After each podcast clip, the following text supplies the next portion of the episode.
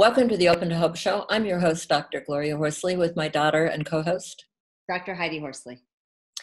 These shows are brought to you by the Open to Hope Foundation in partnership with the Compassionate Friends. Well, Heidi, I'm very excited because uh, we connect with a lot of countries, and it's wonderful to connect with someone in Australia who has taken their loss and gone on to do amazing things with it. We'll be talking about the whole experience today.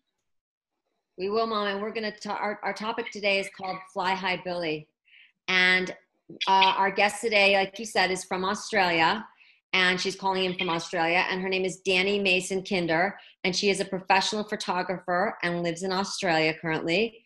And in 2016, unfortunately, her youngest daughter, Billie, was killed in a horse accident. Um, she has since gone on to write a book called Hope, which is a kind of it's Billie's poems, stories, and artwork, and it's an inspirational book. And she is also an open to hope writer. So she's going to talk to us today about how she keeps Billie's memory alive and how she's holding hope for others.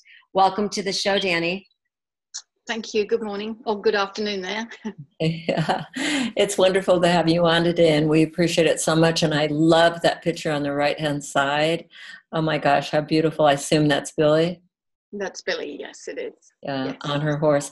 I was looking at her in the uh, YouTube online that you have where she's riding and how beautiful and how beautifully she sits the horse and uh, what a fantastic young woman she is. And I know she was a champion, right? She was. She was. She was a champion at state and national levels. Um, mm.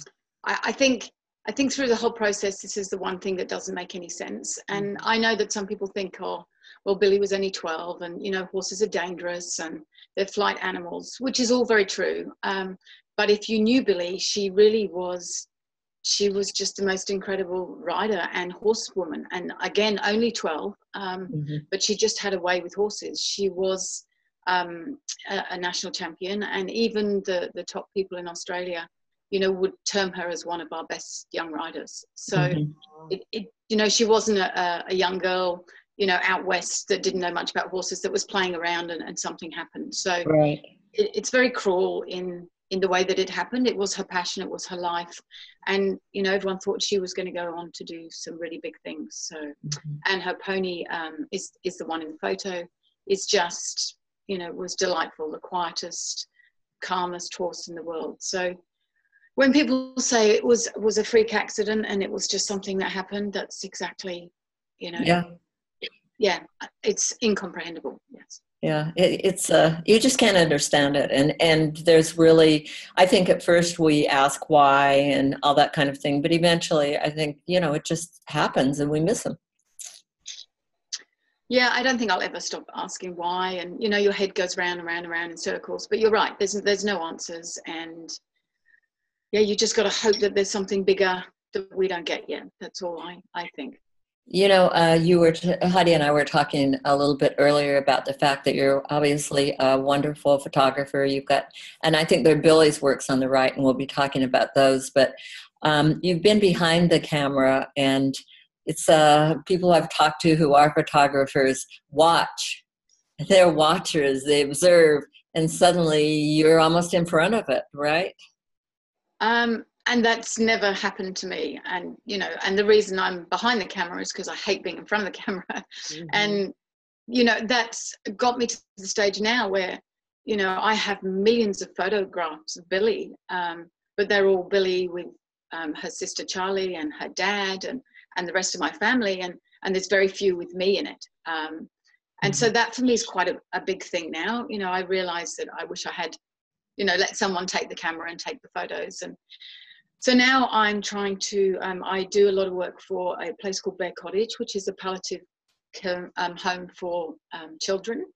And um, I've started taking photos of, you know, families and, and mums and, and, children. And I think for me now, if that's something I can do and give back um, and maybe start some end of life photography, it, it, I realize the importance of those memories and those photos now as well. So, so Danny, in doing that, is it is it part of your journey towards healing?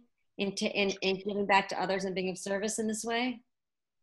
I I don't know if I don't know if it's healing, but what it is is um, it makes me feel like I can actually do something worthwhile. And I think my life has changed so much and so drastically that it's not life as I knew it anymore. And I can't I can't do the normal. I, I don't want to do the normal. I don't want to just keep going. You know, I don't want to sort of had had Billie for 12 years and then she dies and then two years later you start doing what you were doing before. I, I don't want to do that. So for me, this is now a journey of um, compassion for others. If, if I can't give back to them and I can't at least realize I've given them something that they couldn't possibly have had, it doesn't mm-hmm. make any sense to me. And yes, when I'm doing it, um, I, I, get a sense of purpose. It's the first time I've had a sense of something since I lost Billie. And find some meaning. Mm-hmm. Two years is a, is a very short time in yeah, the, the grief and loss world.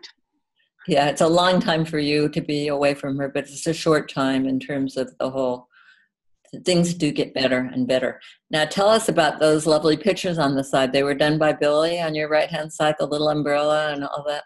Yes, this uh, these are um, uh, we've just got as well as um, well when, when Billie Billie died, um, Billie had just been given a scholarship to high school um, based on her writing ability, mm. and she was um, an incessant reader. She read all the time, and she wrote. She used to just go away and scribble things down and write things. And again, even though she was only twelve, she was so compassionate and so empathetic for one so young. And I never realized at the time um, that that she was special. I guess. Um, and I remember when you know, um, a little while after she died, we found a lot of her poems. I had a lot of them, obviously, in a folder, her work folder, but we found stories and, and writings. And and I remember Charlie, my other daughter, who's now 17, she came to me and she said, You know what, Mum? If I died, she said, the only thing you'd find under my bed is chocolate wrappers. you know, and we laughed, and it's so true. And what I've learned now since Billie is actually that's really normal, um, and that's normal behavior. And what I didn't realize is that maybe Billie wasn't quite normal. Um, and she did have something about her. She she was a religious child, which we weren't. Um, she believed, and she she read. You know, between reading books and writing, she read the Bible. She um, she had her horses. She was her grade eight student. She got her scholarship in her writing. She played soccer and netball and ran for state and swam for state. And mm. she was just the child that wanted it all. And mm. she was already working for ducks of the year. And um, she just wanted to go to high school. She just had this urge to do and be everything. It sounds like in her 12 years she really lived a lot of life. The book here? So that's hope. There are pictures. Um, so they sort of range from um, pretty much the pictures that you see behind me. Um, oh. Um, so yes, there's photos and then there's poems and things alongside of them. Yeah, my brother was here from England, and I actually had another friend who's a photographer, and um, she was here as well. And I look at it now, and I think I I don't know how this happened. You know, I, mm. I don't know if anyone does that in, in grief, and I, I turn around and I look at it, and we spent um, two weeks around a table and a lot of red wine. And we sort of shuffled and argued and printed and, and, moved things around. And it's basically her stories her poems and her artwork. And like i say they're not poems of a 12 year old some of them are quite deep. She she talked mm. about not just dreams and hopes and family but bullying and racism and even death. Um, so she was a what, very deep thinker. yeah what a wonderful thing for your family to do together. It really is you know it, it, it, was it was printed to last. It's laminated. It's a beautiful beautiful book. It's um, and it's her legacy. But it's having such an effect. I didn't realize what this would do. We've now sold 4500 copies. It's gone to 14 countries. And i pretty much daily get people come to me and say you know the, the, the kids sleep with the book or they have the book by their bedside. And it's not just children it's adults as well. And it really does seem to be bringing inspiration for people. And i had no idea of the effect it would have and is also having on me. Tell us now what your next uh, thing is because you've been doing some things. You're working on a workbook and you're taking it into the schools. Tell us about that. Um, Billie, um, among other things, was empathetic and kind. Um, the school that she goes to now, she was prefect at this school and her last school. Um, the they made a Billie's bench because Billie was kind. Um, and there's even a, a, little girl at school that said, I didn't know Billie personally, but she smiled at me every day when wow. she came to school. Um, and Billie was just kind. And so this book is is sort of her legacy, and it's about Billie. It gives you a sense of Billie. But what I didn't realize is the amount of people coming to me saying there's so much bullying going on in the world and so much negativity that this book is giving. It really is giving them hope, and it's it, it gives them a sense of their children can be kind, and it doesn't take a lot. Um, you know, even the smallest thing you do um, can remind us that we have the power to make change through human kindness. Mm-hmm. And so, what I thought was imagine if I could empower these children to know that they don't have to be something amazing or a celebrity or somebody big, they could just be a child at school and do something little and make a difference to the world. And so, we've come up with, um, um, or I've come up with, in, with Billie um, between us, a workbook, and this one is paper. Um, it's to go into schools and it's basically the similar lines of the book apart from on the left is a story or something of billie and a photo and then it's a workbook for the teachers to work through with the children. Um, yeah. and they're really excited about it. Um, three schools have taken it on now. Um, i've only been to three and they've taken it.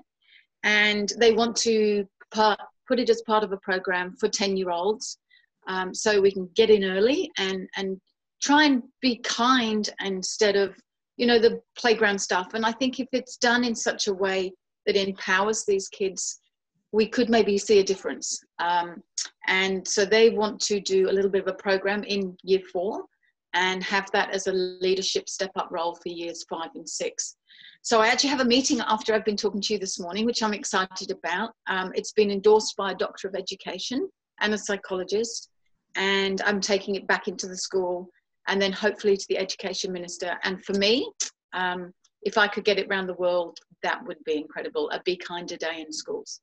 Well, thank you so much. And tell us, Danny, how people get a hold of the book. Um, the book's easy. You just need to jump online, um, flyhighbillie.com, and it's B I L L I E, flyhighbillie.com and you can purchase her book online worldwide. We also have um, her greeting cards, which is what you asked me before behind me. So they're pictures oh. from the book made into greeting cards, and they are also um, truly beautiful. Oh, and all of this money from the book and from the cards goes to charity. So we've now donated over eighty thousand dollars. Wow. And they have gone all around the world. She's a medical fund in Cambodia. Um, she's a vegetable patch in Morocco. she, um, she's a, a, assistant dog that's just gone to a little eight-year-old girl um, who has cerebral palsy. Wow. She helped fund a seizure dog for a little girl who had epilepsy. Um, she's another dog being trained for post-traumatic stress disorder. Um, two of the dogs are called Hope. One of them is called Billie, just been born. Um, yeah, we're the Bear Cottage um, Education Fund. They send their staff over to Argentina to a conference once a year in palliative care.